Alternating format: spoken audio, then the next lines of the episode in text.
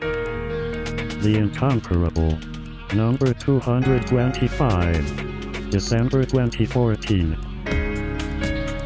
Welcome back, everybody, to The Incomparable Podcast. I'm your host, Jason Snell, and we're here for uh, an edition of our book club. I would like to, first off, uh, recognize that Scott McNulty is not here for the book club, not because he didn't read the book and, in fact, like the book a lot and recommend it to many of us, but because he's a good son and he has to help his mom move. And he's moving, he's like moving his mom from one state to another or something right now. So, aw, good job, Aww. Scott. Yeah. Good job. We're sorry you're, you're not here. But I have wonderful people here with me to talk about this book in absence of Mister McNulty. Erica Ensign's out there. Hello.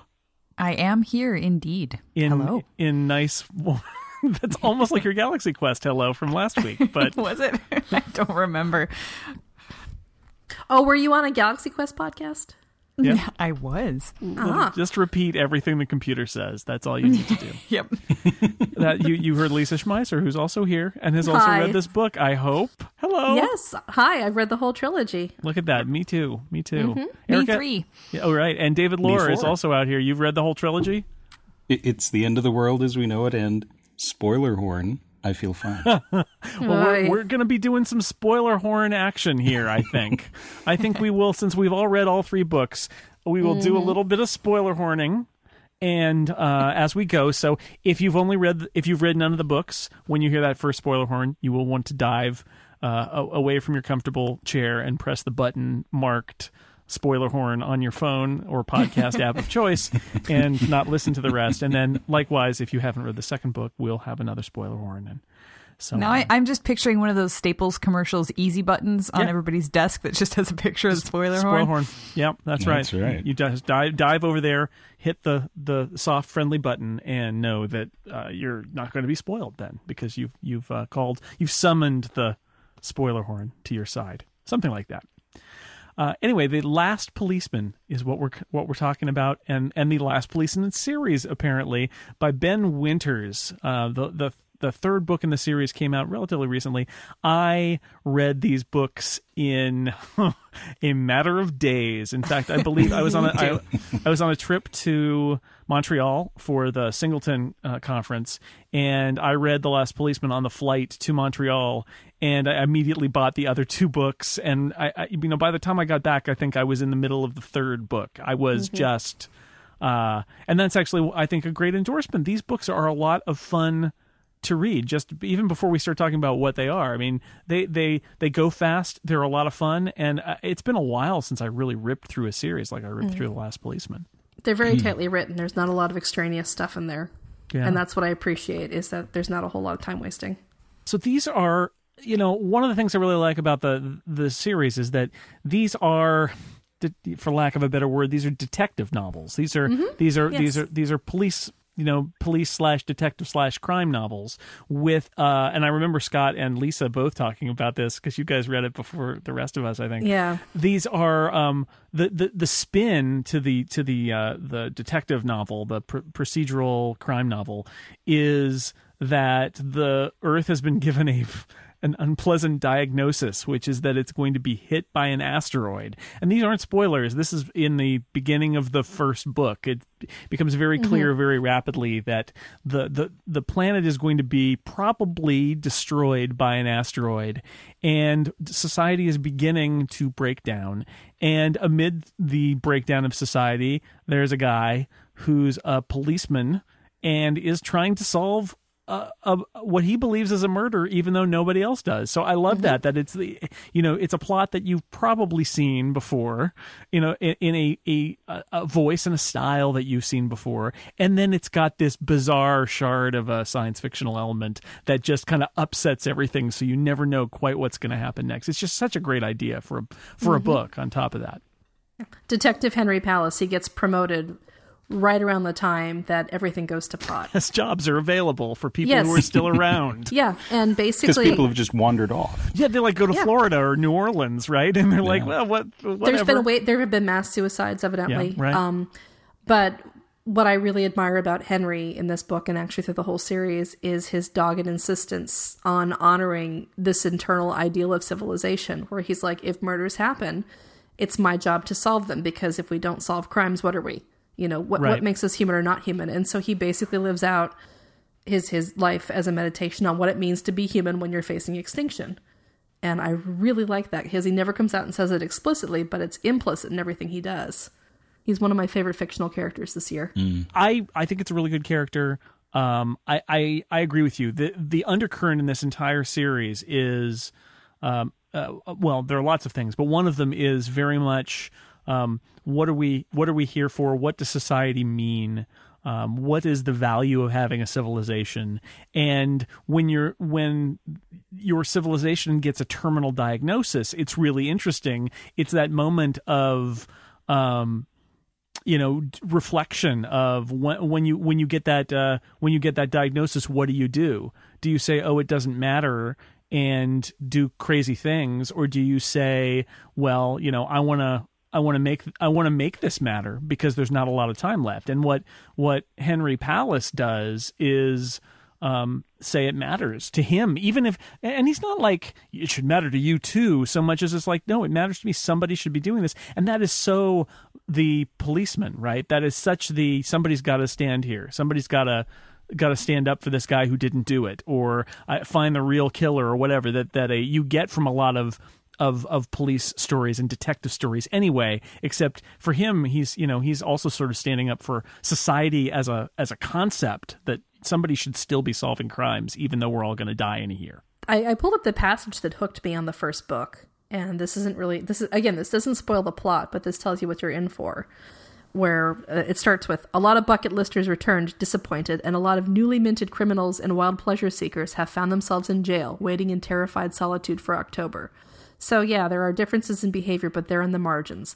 The main difference from a law enforcement perspective is more atmospheric, harder to define.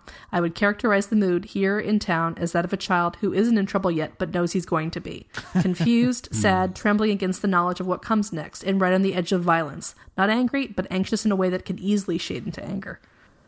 And it was just this beautiful... D- what I really liked is how he raises and dismisses the whole idea of bucket lists and people gone wild in, in just a few sentences. Um...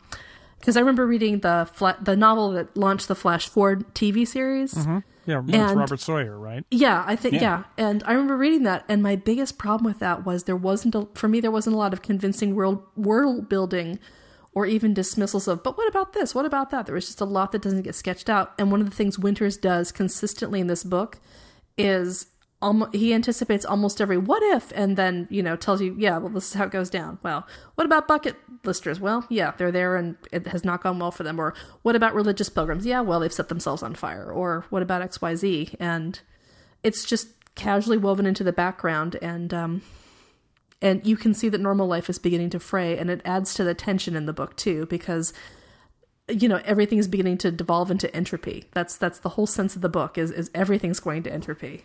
And the end is disorderly and messy, and he ends it worse than he started the book. And well, then you're and, like, more! I want more! And police, and, and, and, and the police, and, and people who are committed to finding the, you know, who's responsible for crimes. Mm-hmm. These are the people who are standing against the entropy, but the world is spinning out of control in, in, in this, in this book. It hasn't spun yet, but you know it will.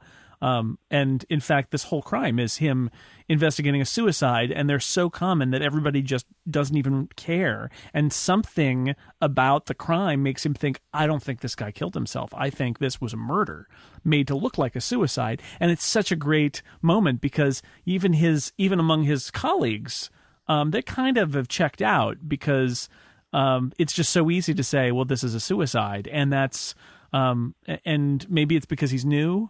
Uh, but he, the you know, Palace cares and wants to investigate it, and they sort of humor him. It's a, it's really, yeah, yeah. It's the culmination of a dream he's had since he was twelve, because he mentions that, where he's had the same dream when he was twelve, that he gets sworn in as a detective, and it's the culmination of his life's work, and it gives his life meaning. Right, and and yeah. So I feel like this is kind of his way of saying, this is it. My life has to mean something before it ends. Right. He gets it yeah. in just under the wire. Yeah. Mm-hmm. Uh, jumping off of what Jason was saying about the uh, his his coworkers, I find it interesting that, you know, we're talking about all the different levels of things that can happen, and and I I I, I like the fact that he still has coworkers that are doing things, but he as a main character really does stand out, because he is like you said, standing up for this, and his coworkers have kind of checked out. There's, they haven't run away. They're still there doing it. But it's kind of like, you know, when you, you get the detective, uh, the stereotypical detective that's been on the force for forty years, who's just kind of waiting for retirement and still collecting that paycheck and warming his chair and not really trying very hard. And and there are a variety of different ages of, of the people who are still left. But you get the, the impression that they're kind of doing the same thing. They're just sort of like, they don't really know what else to do. So they're just going to fill out their time this way, but they're yeah. not going to try too hard, because why bother? Well, one one of the things that struck me about him is that uh, he reminds me of Detective Bayliss at the beginning of the, the series Homicide, mm. who, you know, he's just promoted. He's always wanted to be a murder police, right? And that's the thinking man's policeman. And he gets his first case, and it obs- he, he gets obsessed with it, and he wants to get it right, and he wants to solve it because it's his first case. And um, it, it was that kind of obsession with, this is my first thing and this thing that I've always wanted to do, and I need to do it right. And I'm not going to shortcut. I'm not going to forget it. I'm not just going to go, oh, it's a suicide, and go on to the next thing. And I kind of like that stick-to-itiveness. I like the feeling that, um, I mean, I think we all experience this. Either that or I'm extremely unlucky personally. Um, you, you get somewhere and everybody says, well, yeah, it's okay now, but boy, you should have been here back when the salad days, right? It's always in the yes. salad days. And, and, and, and for Palace, this is, it's just so true. He, he finally gets this thing that he wants when kind of nobody wants it and nobody really wants him to do it.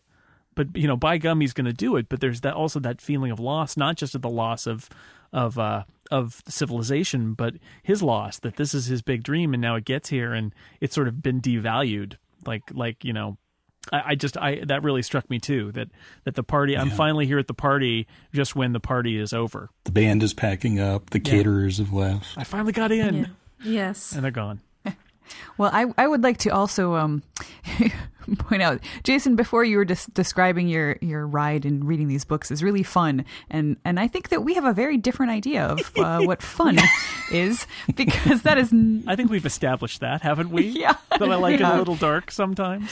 That is, I mean, I like things dark, but I would not characterize uh, my feelings about that as uh, as fun, I guess. Um, these are they're excellent mm. books, so I wouldn't be here talking about them. But I, I do kind of want to give a warning to anybody who has not read these books. Mm. If you if you are the kind of person who knows that, that this type of end of the world stuff might bring you down and you are in a fragile state of mind, I would recommend waiting. Yeah, Wait until I, you're a little bit more yeah, solid, because I agree. I'm I I was a little iffy just on the, you know, the description of these books of uh, as to whether or not I should read them in the first place. But I was like, well, I'll I'll think about it. And then actually one of our, our kind listeners um, purchased the first book for me off of my Amazon wish list. So I was like, all right, it's a sign. It was meant to be. And and I read it, and it, the first book was so good that I immediately mm. purchased the second one. And it was like, I don't know, two and a half, three days or something like that that I zipped mm. through them.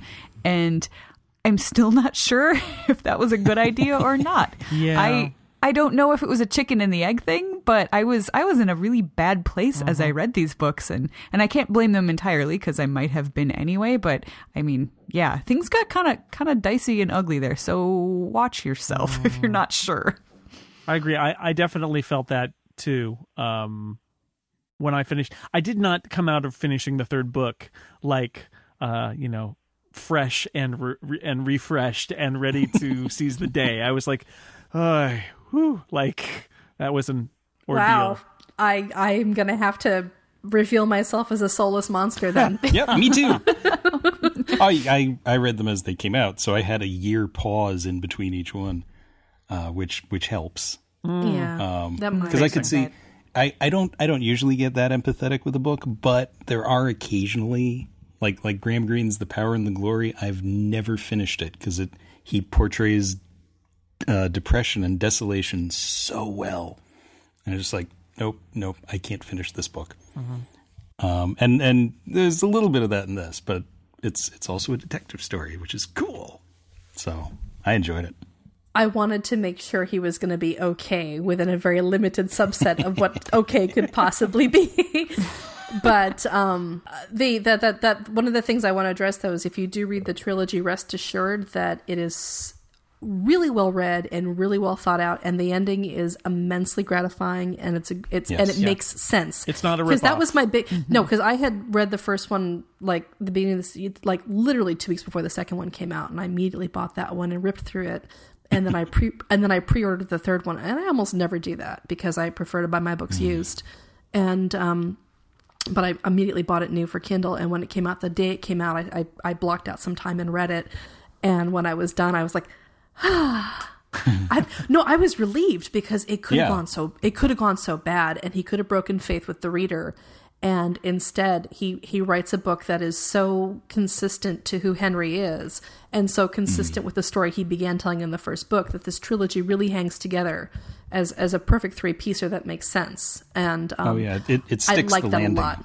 Yeah, it sticks. Yeah. That's a good way of putting it. Sticks the landing. So I really, I was relieved because I would have been angry if they hadn't done that. Right. That doesn't necessarily mean it's a feel good. I mean, this whole the whole series, it, it is consistent, and I think that's what, what you're saying is. It, I agree. I think the ending is consistent and not a ripoff and all those things. The fact is, this is ultimately about the sort End of, of the world destruction of. Well, I, in fact, you could say it's we because we all talked about The Stand a little while ago. Mm-hmm. It is a, a few chapters of The Stand, right? It is it is how yeah. society unravels. And how people face and react to death. And that's what it's about.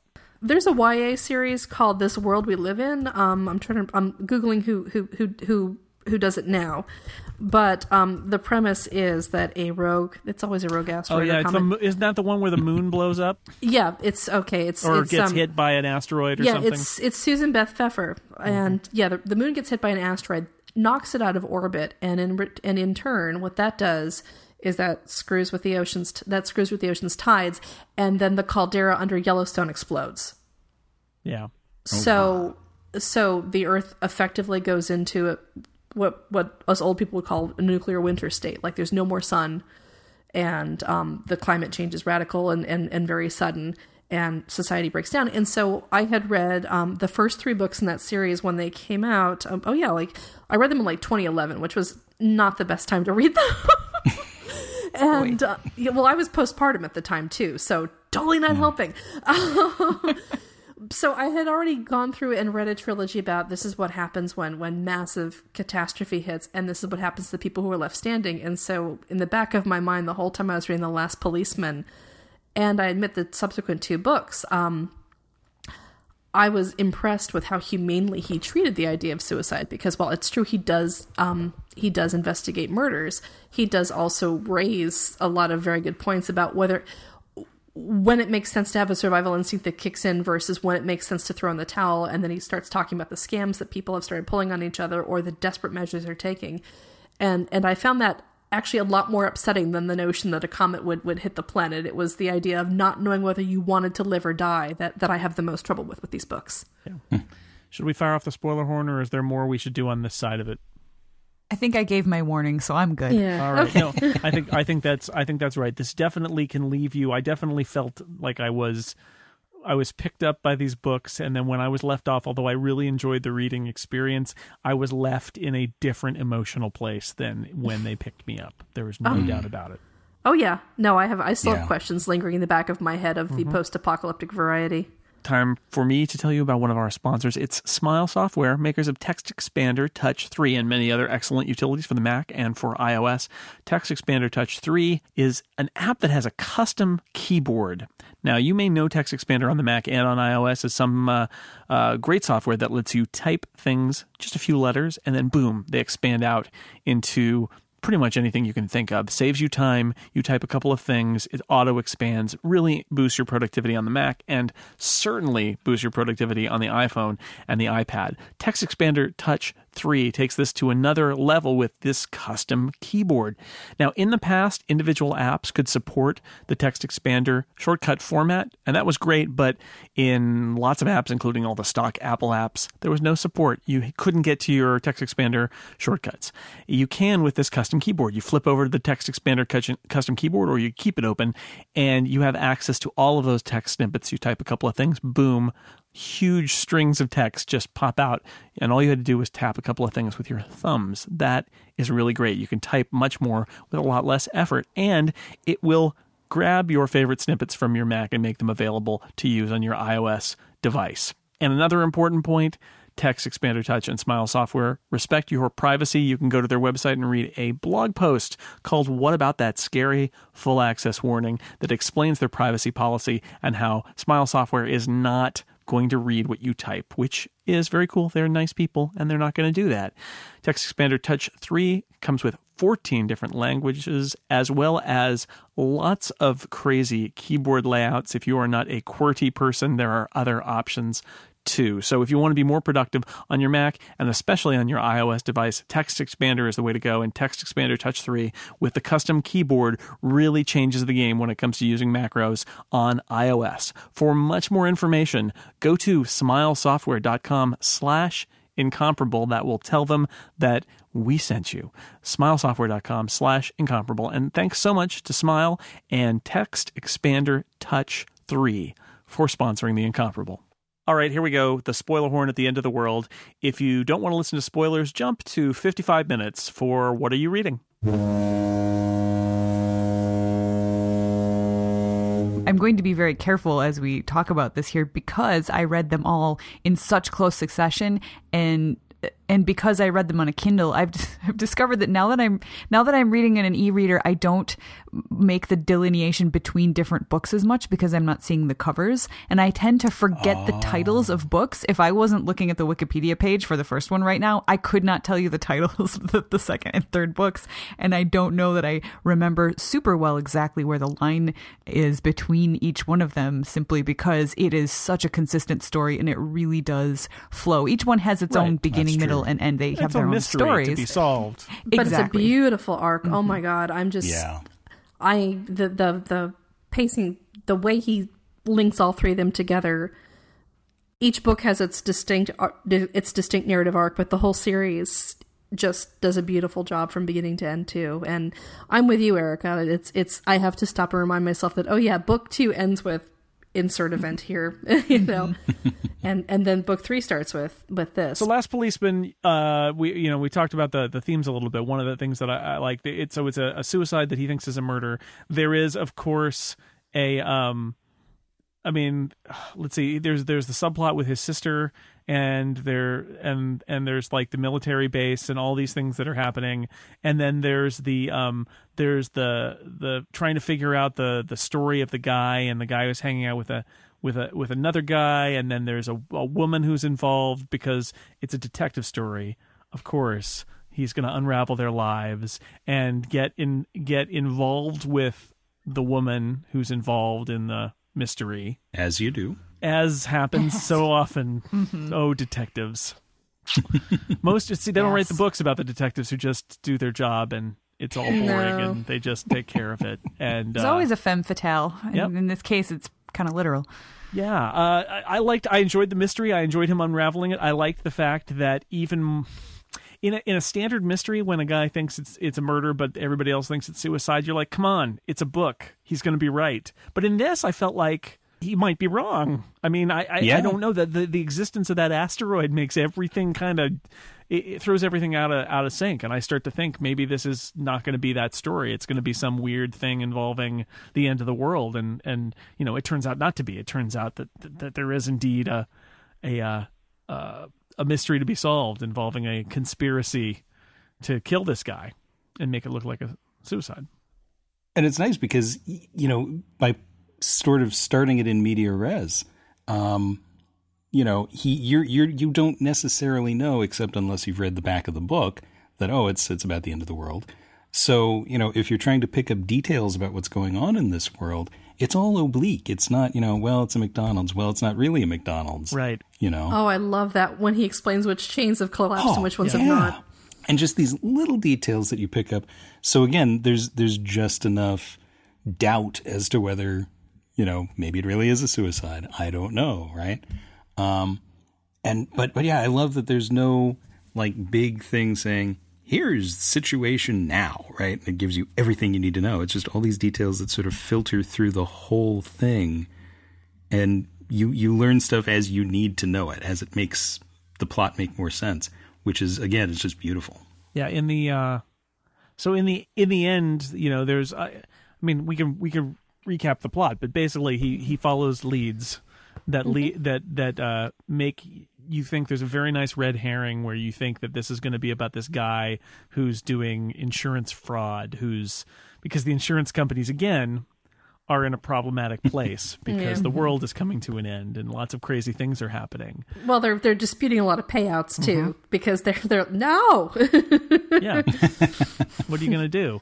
Yeah. Um, you know, we'll we'll take it to court next year. Ha ha. Yeah.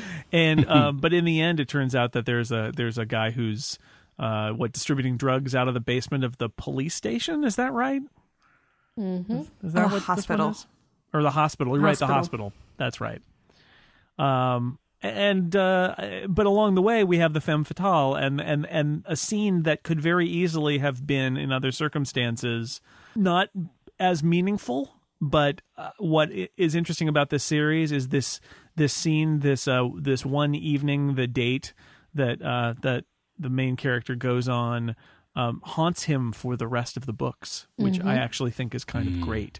That, yeah. it's, that it's so meaningful to him. And we're thinking about this woman that he spent, you know, one essentially night one night with.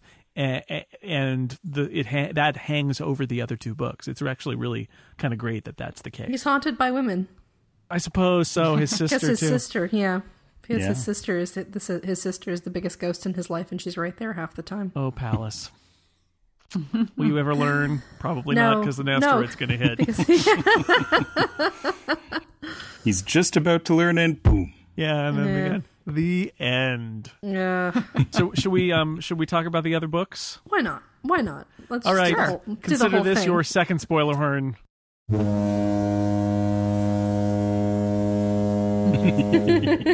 All right, horn blown. Yeah. Mm-hmm. Well, well done, Lisa. You pushed the button on the spoiler horn there. Good job. I guess I did.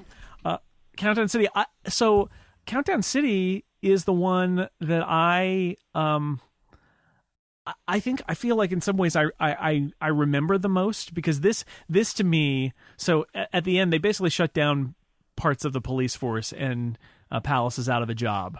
So now he's kind of like a detective with, you know. Like a private detective, sort of, except not, but mm-hmm. sort of. Mm-hmm. And, and this, and, and I love the structure of this one because this one is very much like it's like his his old nanny, but it's very much like her husband has disappeared. You got to find him, and it all kind of unravels when he starts to check out his the story. There's like the bowling alley where they serve food. That is where he worked, and then he he has to figure out that they have a truck that they use to get supplies, and he ends up. In this one, he ends up he ends up at the what the University of New Hampshire, is that right? Yeah, um, it's, it's it's U N H, which I believe. Be- become a hippie commune basically, mm-hmm. um, and his sister. He ends up there with his sister, and they're trying to find out the, the location of this guy, um, who is the husband of the nanny, and wondering what he's up to and, and, and what he's doing, and and and and traces that story through, and eventually comes to a like a Coast Guard.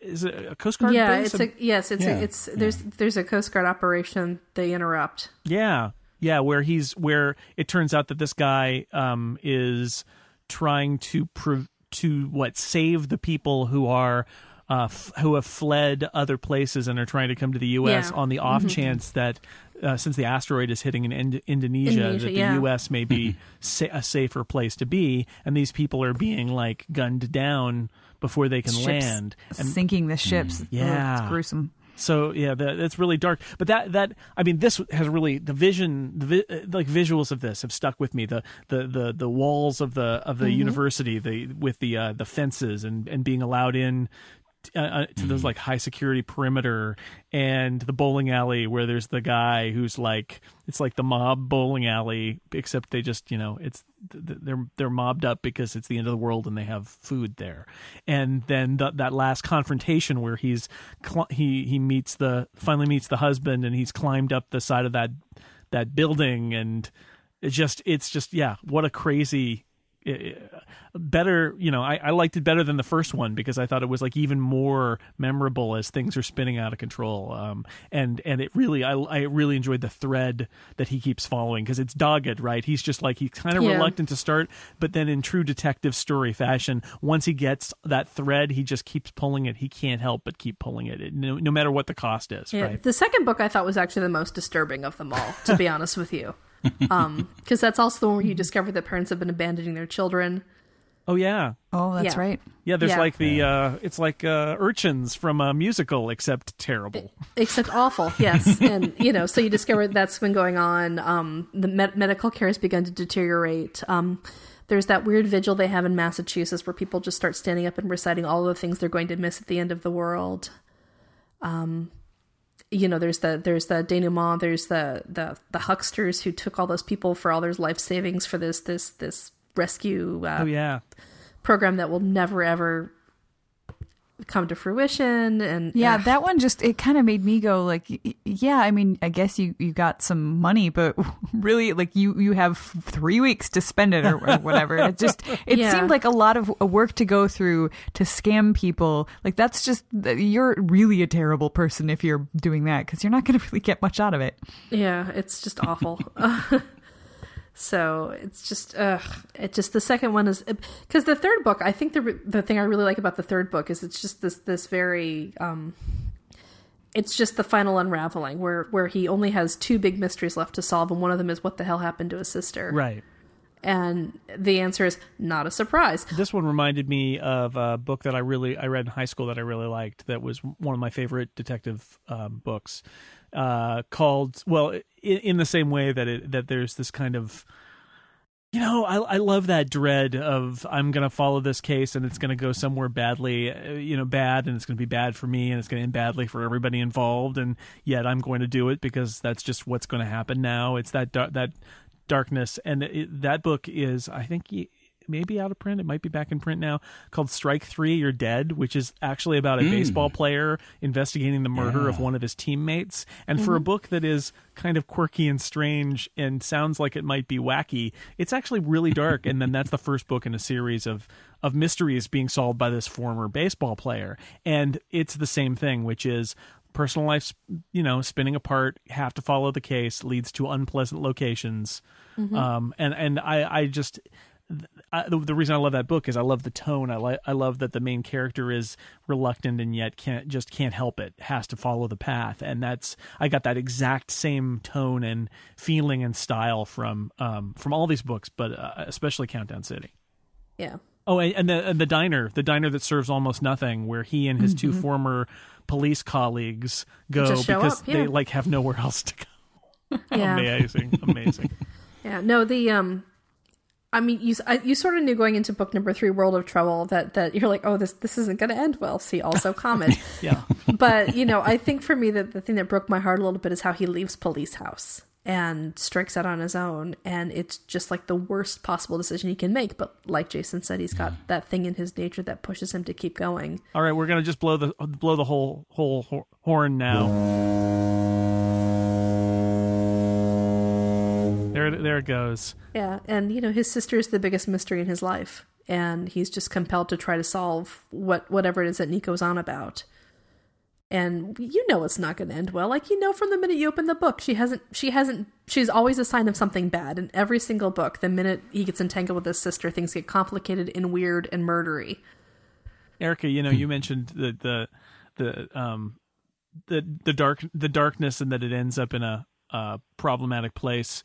Um, I, I, I will reinforce that by saying that World of Trouble reminds me a lot of The Road. oh, yeah. Oh, yes. Oh, yeah. But, you know, because he is, he is traveling through, and I think it's interesting. I, I can't wait to get your reaction to Station Eleven. Because, well, well, we're going to do that. We're going to do that for the for the book club. So everybody seek some therapy before then. Yeah. Because, man, more, more apocalypses are happening. Out. Yeah, I, I yeah. you know.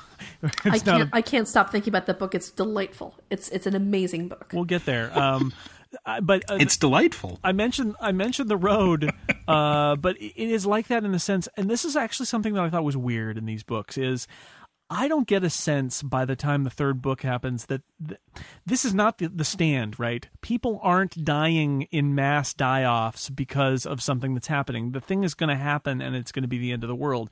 And yet in World of Trouble, as he's riding his bicycle from Vermont to Ohio, I... The, the world seems pretty unpopulated. And I, I thought that was really um, nice in terms of telling a story about the end of the world, to have it be like, we, this is the world we we're leaving behind, um, that we, we've already abandoned it. And yet, you know, the people aren't really going anywhere. And so on that level, it didn't really make a lot of sense to me that it, it seemed as empty as it did. He runs into people here and there, but it, it, it just seemed like, you know, this kind of a, this kind of an apocalypse where, I don't know, it felt like he was cheating and he was telling us a setting of an, a different kind of apocalypse than the one we're actually watching. I felt like there I, should be more people around. I always figured the mass yeah. suicides. Yeah, I got the feeling that there were more suicides, and that, that he just sort of described some of the suicides and didn't want to bog things down with it. And also that that, that some of these houses and, and places that he's passing are, that, that many more of them perhaps than he can tell from the outside are still inhabited. And wow. It's just people hunkering down because they don't want to run into... into run into anybody. He does but have I, his I think, code, right, of like what the different kinds of houses are, of abandoned and fortified mm-hmm. and friendly. Well, it's, yeah, the red towns versus the blue towns. Yeah. And then when you get to the, the red ones, just are, are chilling and awful. Um. But I think uh, it... I liked the the bits and pieces of the, the folks that he found who were still you could retain their humanity to a certain extent. I think that it, it didn't completely balance out all of the, the the awfulness as far as, you know, making me feel good, but it was nice to see that that wasn't left aside. That this wasn't, you know, we weren't completely dragged down by it. Some people still have. Uh, not only are some people still trying to to keep their their old job the way that he has been, but there are also people who have become even more um selfless and are, are actually just trying to help out um you know the the people traveling around and, and picking up the kids and just taking care of them. Yeah. Um, so that's, you know, not a bad thing. Yeah. I I really liked the twist with the Amish. Yeah. Mm-hmm. and well it's and what I really enjoyed was how he said, no, I've lied to everybody and said that there's a huge plague and that we have to stay quarantined, right, because I don't want them to know what's happening. And I thought to myself, you know, wow, that's a terrible burden and a wonderful gift at the same time. And how must it feel to have to try to keep up that lie every day out of love, you know? And it would work. That is a yeah. completely one hundred percent right. plausible thing. And it makes the ending just beautiful. You know, I, I, because I, when I read the last chapter and I'm holding my, I was holding my breath through all of it, through the epilogue. Mm. And um, I, I, I literally was holding my breath through it. And then, you know, we get to the where they're having lunch together. Mm-hmm. And, you know, you get to the last page and you're, and then I That's, was like, oh my, it was that amazing. That scene, that last paragraph was just burned into my mind. Yeah. It's yeah. just like that of, of, of any book I think that I've ever read, that yeah. ending is, is going to, I think, stick with me and has changed me more as a person yeah. than anything else I can think of. Oh, God. Yeah. And, but the thing that I liked about that ending so much was how, after spending basically a book and a half documenting the downward slide of humanity, both as a conceit, no, actually as a conceit, as a species, and, and as a condition, you know, where we're basically devolving into selfish apes and people are killing each other for dumb reasons and, and all that, like he chooses to end on this, this note of deliberate community and deliberate, calm, mm-hmm. deliberate support and complicity, where he agrees to be complicit in the lie. And Atlee agrees because he's like, no one should have to be alone today. And I just, I was like, wow, that's, that's, that's a remarkably upbeat ending, well, you know, where, where he's basically affirming that, yeah, people can, cho- people can choose to be good under awful circumstances over and over again. They can choose to be good. And, and I thought that was just a beautiful way to end the book. Well, when you talk about him sticking the landing, I mean, th- this is now that we're now that we're safely uh, behind many spoiler horns, um, phalanx of, of spoiler horns. I had a veritable symphony. I, yeah, so many spoiler horns. Um, the, the budget for this episode is very large. We had to bring in extra extra horns. Yeah. The one thing I really appreciated in this, it, it reminded me by by the end of the third one, uh, it reminded me of the movie Penn and Teller Get Killed, where at, at the end of the movie. Sure enough, Penn and Teller get killed. And the camera pulls up in this long crane shot or helicopter shot. And, and Penn's voice comes on and goes, well, we named the movie Penn and Teller Get Killed. What did you expect would happen? Yeah. And it's like, yeah. The, the, the thing I really like about this is that uh, there's no, it's not a plot about saving the end of the world. It's not a plot mm-hmm. about trying sure. to get out of it. It's just, here's what's going to happen over here, you know? Oh, yeah. Um, yeah, and that, that goes back to what Lisa was saying about um, And they never Scott, they never blink on it. Scott yeah. mentioned this, and I, and I mentioned it too on, on previous podcasts, and, and so I guess technically that would be considered a spoiler, but it really is more like you want to give the reassurance, like, you know, the series is what it's a, it's about what it's about, and right. it would be a ripoff if in the end there was a miracle and and it, it doesn't happen. And the way it ends is we can talk about later, but um, it it it you know, I didn't feel like I um. I was ripped off, and I, I appreciate that. That yeah. it, it does what it says on the label. This is what this story is about. It's not not about that. It's it's telling you the truth and what it's yes. about. The the hard thing to talk about when you're not trying to spoil it, when you say he stuck the landing, is he he does not shy away from, he does not swerve and say, well, maybe. In fact, most of the information you get as things go along is just confirming It's, uh, yeah, this is going to happen, right? You keep wanting that moment of like, well, maybe, and instead the information is like, no, no, no, really, it's not going to happen. They're they're not going to survive this. It's just, I, and then you think, well, maybe it's going to hit in Indonesia. Maybe that'll be okay for us in the U S No, that's not going to be okay either. Well, what if we're away from the o- oceans and we're in the, no, that's not going to, and it just keeps going like that. And yet, and in the end, while he never blinks from that, What what you don't get, which I actually kind of love, I, I was dreading it and I was happy not to see it, is you don't get to see what happens next. No. Yes, I completely agree, because as much as I'm curious about it, I I, I firmly believe that some things should be left up to your imagination. Right. Yeah. It's, just, it's better that way. Right. Yeah, other I... other books are available that deeply depict the horrible things that happen at the very end of the world, but here. Yeah, it goes out on an up note. Basically, Henry has Henry has had, had his journey, right? He's taken his journey, and if if if what happens is sometime in the next two hours, some you know a shockwave happens and and breaks their bones and destroys the house, and he bleeds to death, it, or whatever it is, you know, something terrible happens and they all die, right? That's what's going to happen next. It doesn't matter. At this point, it doesn't matter, because this is the part that matters, is the way it ends. And and and I wanted to talk a little bit about the the the mystery of a sort that's in the in this. Not only does he take his little trip, but he ends up at the uh, police station, where there's like a bunker that's been constructed underneath, where the uh, fake "We're going to save the world" cult that includes his sister is going to uh, end up. And this is where he finds his sister and finds that um, finds that she's dead.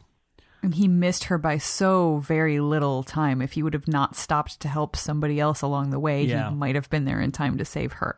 The the way he deals wow. with her murder, the person who murders his sister, the, the, the, the way he deals with that murder is just phenomenal, because it shows that again and again he chooses to to stick to that internal standard of civilization, and he chooses compassion. Right.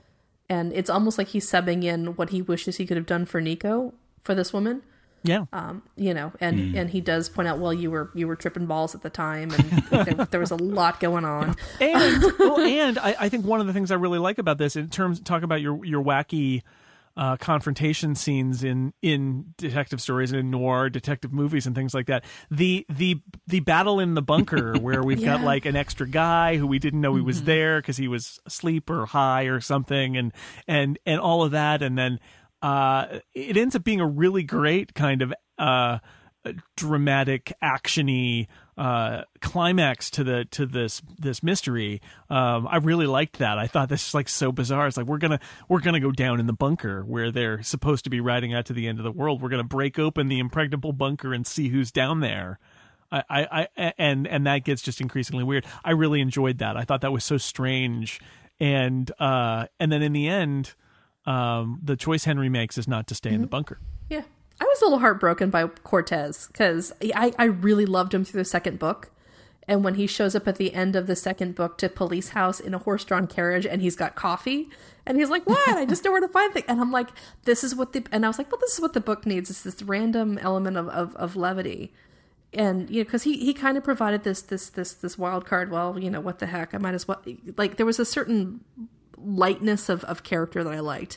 And then in book number three, it goes away at the end, and I was like, Cortez, why? Why did you have to be this way? I liked, I liked that because he, it, they bring him in, and he is, yes, he's funny, but he is funny with an edge and with a dark side, and he is, he is not a good guy. And yeah. I was worried actually yeah. that he was going to soften him up and have some sort of redemption arc for him by the end. And the fact that that didn't happen made me, I think, just as happy as the fact that he didn't wuss out when it comes to killing the entire Earth with an asteroid. It was the same kind of a, same kind of a, a realism kind of thing going on. And a- another thing that happened towards the end there that I enjoyed was the fact that um, not only is Cortez sort of paralleling the uh, the world and the asteroid, but we also have a weird little parallel for for Palace himself, because the we find out that uh, that, that there's an F B I agent who he hasn't realized was an F B I agent this whole time, who is also trying to find his sister and trying to save her, because he sort of sees the same thing in her that that that Palace does,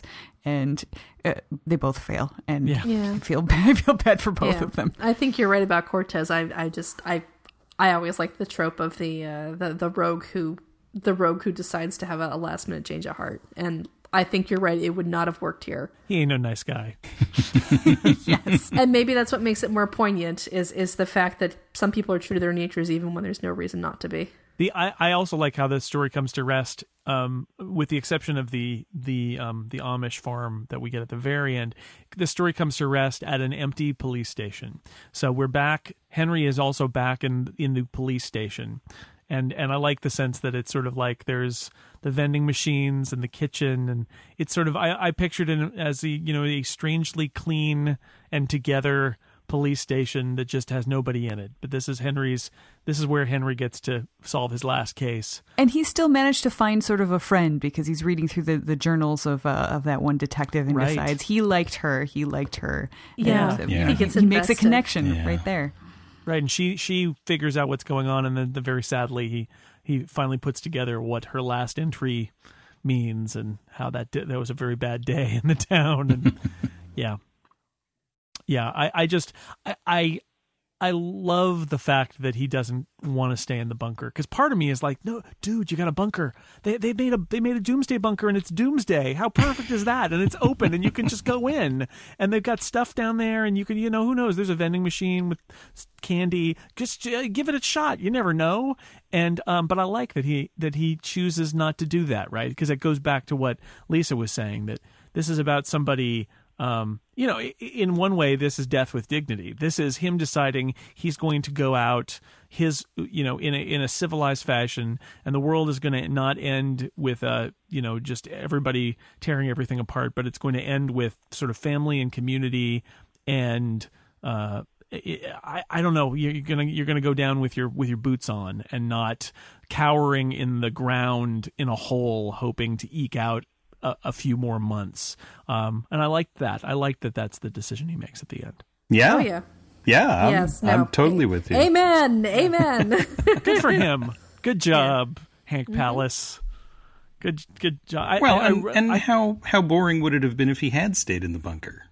Right. That's, that's not how it's got to end. Well, that's true. Right. The end. And they lived in the bunker forever. The end. Yeah, I mean, really, that's when you think about it, I, I would find that a much more depressing ending. Oh, yeah. Even if there's some sort of hope that in fifteen years he can, you know, continue on. I just, that, what a horrible existence that probably is. I, I just, I, I still have thoughts about that poor girl down there all by herself. Like, but that, she's going to go insane. Yeah. Like, that's not okay. So, so Palace, she said, I guess you're the last policeman.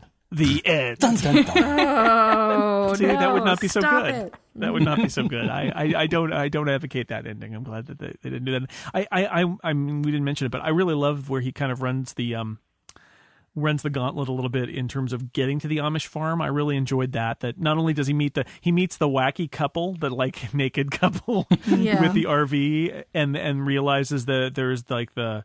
Is it like metal work that's done by the, there's the stamp or concrete work that's concrete. done? Concrete. Mm-hmm. Yeah, yeah, with a stamp from the Amish guy. And he puts that together, and then he goes out to the farm and is uh, basically threatened and told to leave, and and with bodily harm and chooses not to. And I really liked that too, that he's hard-headed at that moment and he just wants to get this solved. And I, yeah, I'm not a bad guy, you, you know, and I, I just, it's, there's just some moments that really have stuck with me from these books. Really, if there's ever a, you know, I've got nothing to lose sort of a time, this is probably it. So yeah, I, I, I could see myself perhaps being even more hard-headed than normal and, and really going for it uh, in that sort of a situation. Because, you know, he keep, and he keeps sort of saying to himself, this is, you know, I, I don't have much time. I've got to get this figured out. He really, mm-hmm. he's the policeman. He's a detective. Yeah. He needs to solve the mystery before it's all over.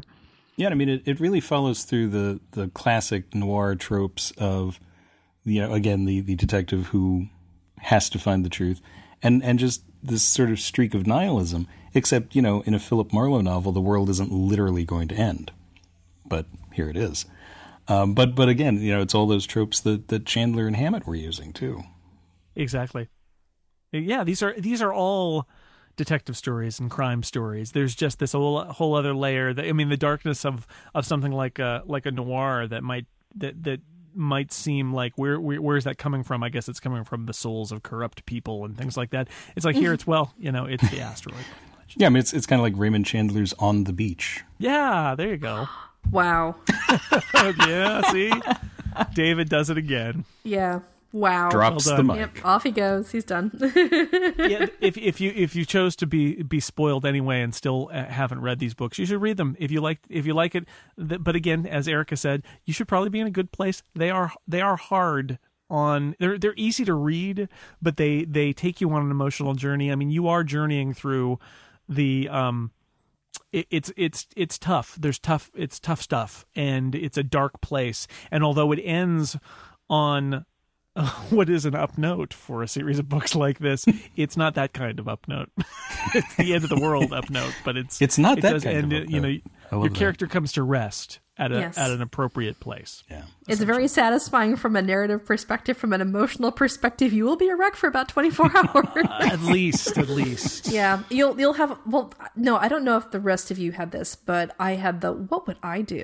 Mm-hmm. Oh well, sure. Oh, yeah, yeah. Mm-hmm. That's why would you read a book about the end of the world and not ask yourself what you do at the end of the world? That's the whole yeah. point. Yeah, and I, I I found myself, and I. I didn't get any closer to clarity over the course of three books. No. I, uh, you know, and I was, I was, I was like, well, I know I wouldn't be like this person, or I would not want to do that. And then I thought, well, I just don't know.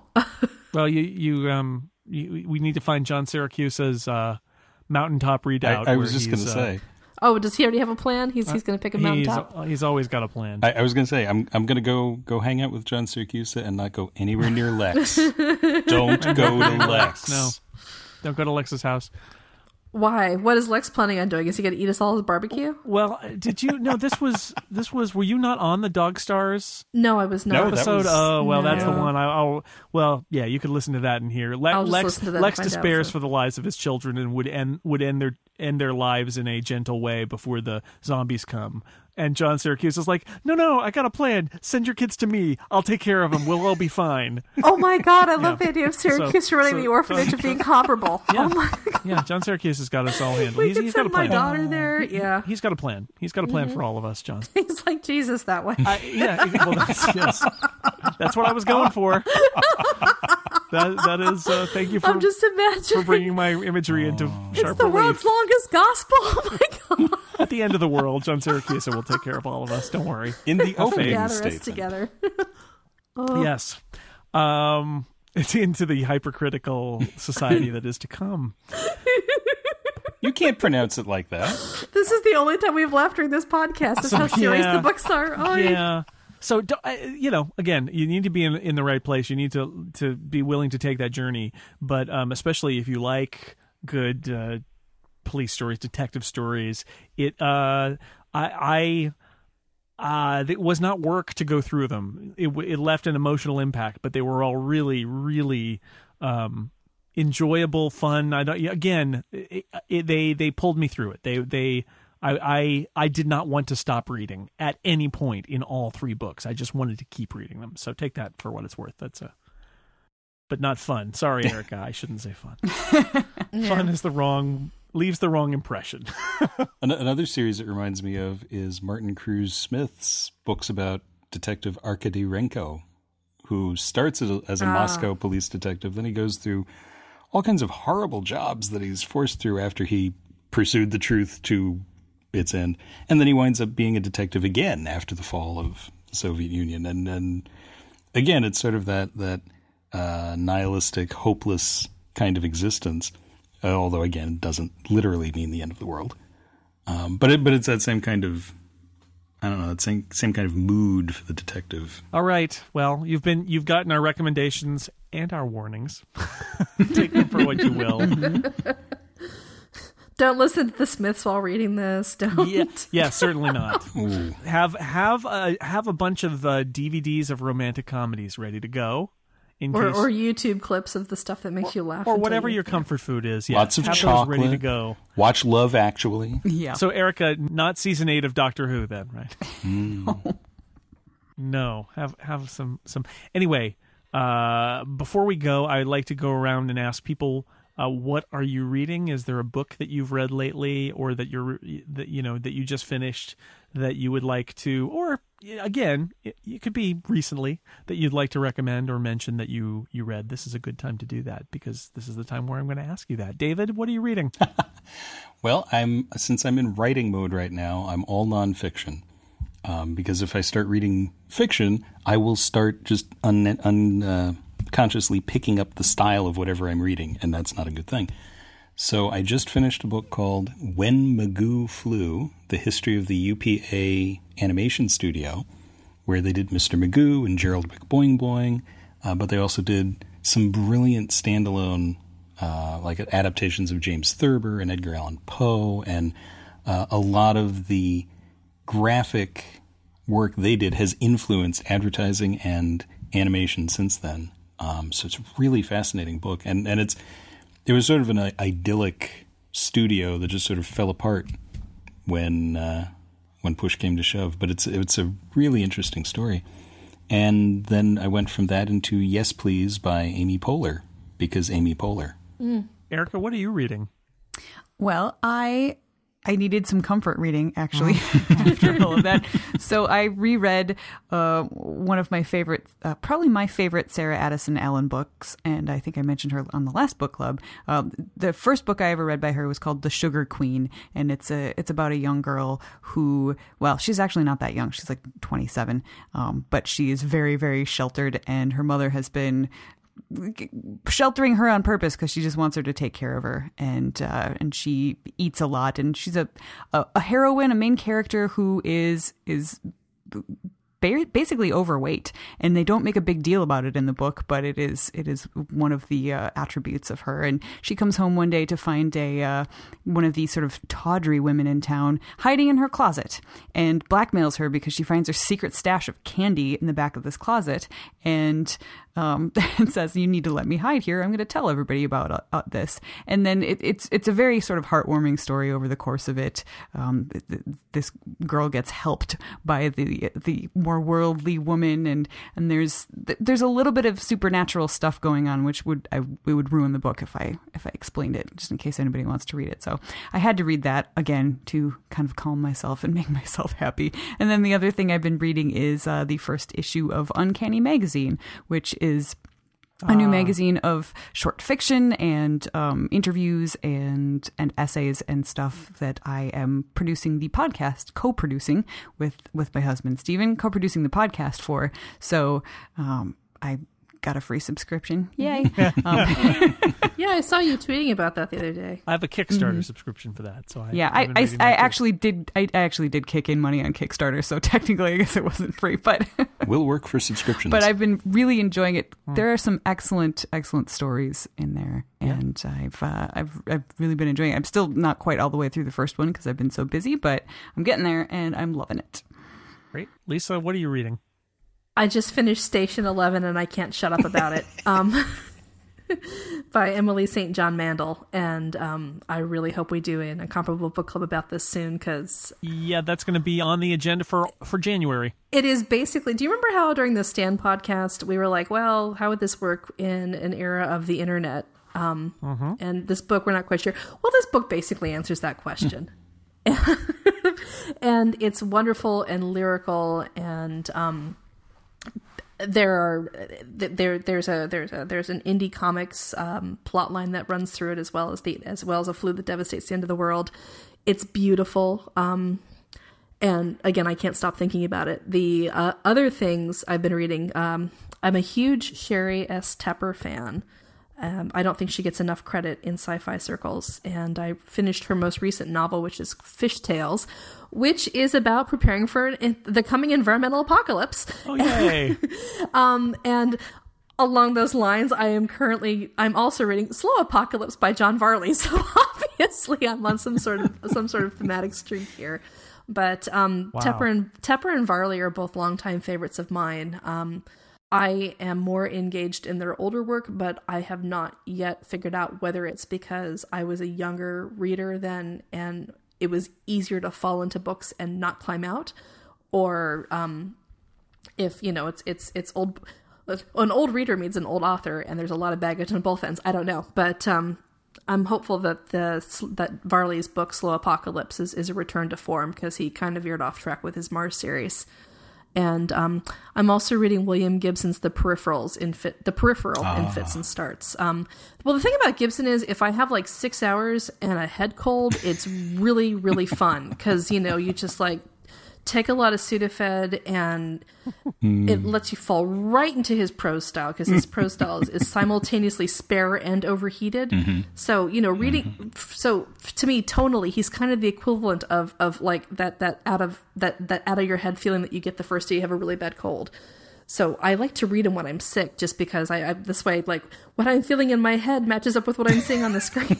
so so Station Eleven, uh, Scott McNulty, the. Uh, mentioned at the beginning, helping his mom, good son, et cetera, et cetera.